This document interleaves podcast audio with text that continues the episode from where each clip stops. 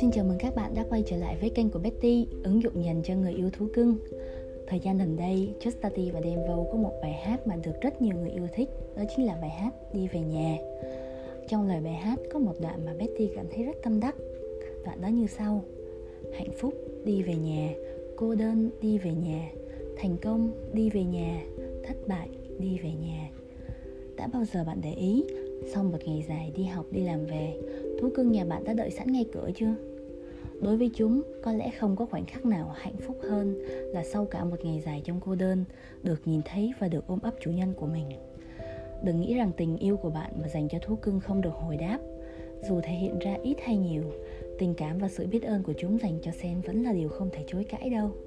Nếu tình ý một chút sen có thể nhận ra cái rụi đầu nhẹ nhẹ cách boss ngồi vào lòng sen, hoặc đôi khi chỉ đơn giản là từ ánh mắt yêu thương mà boss dành cho sen.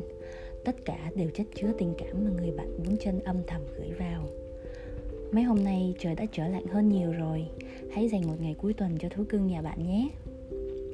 Xin chào và hẹn gặp lại các bạn trong những lần sau.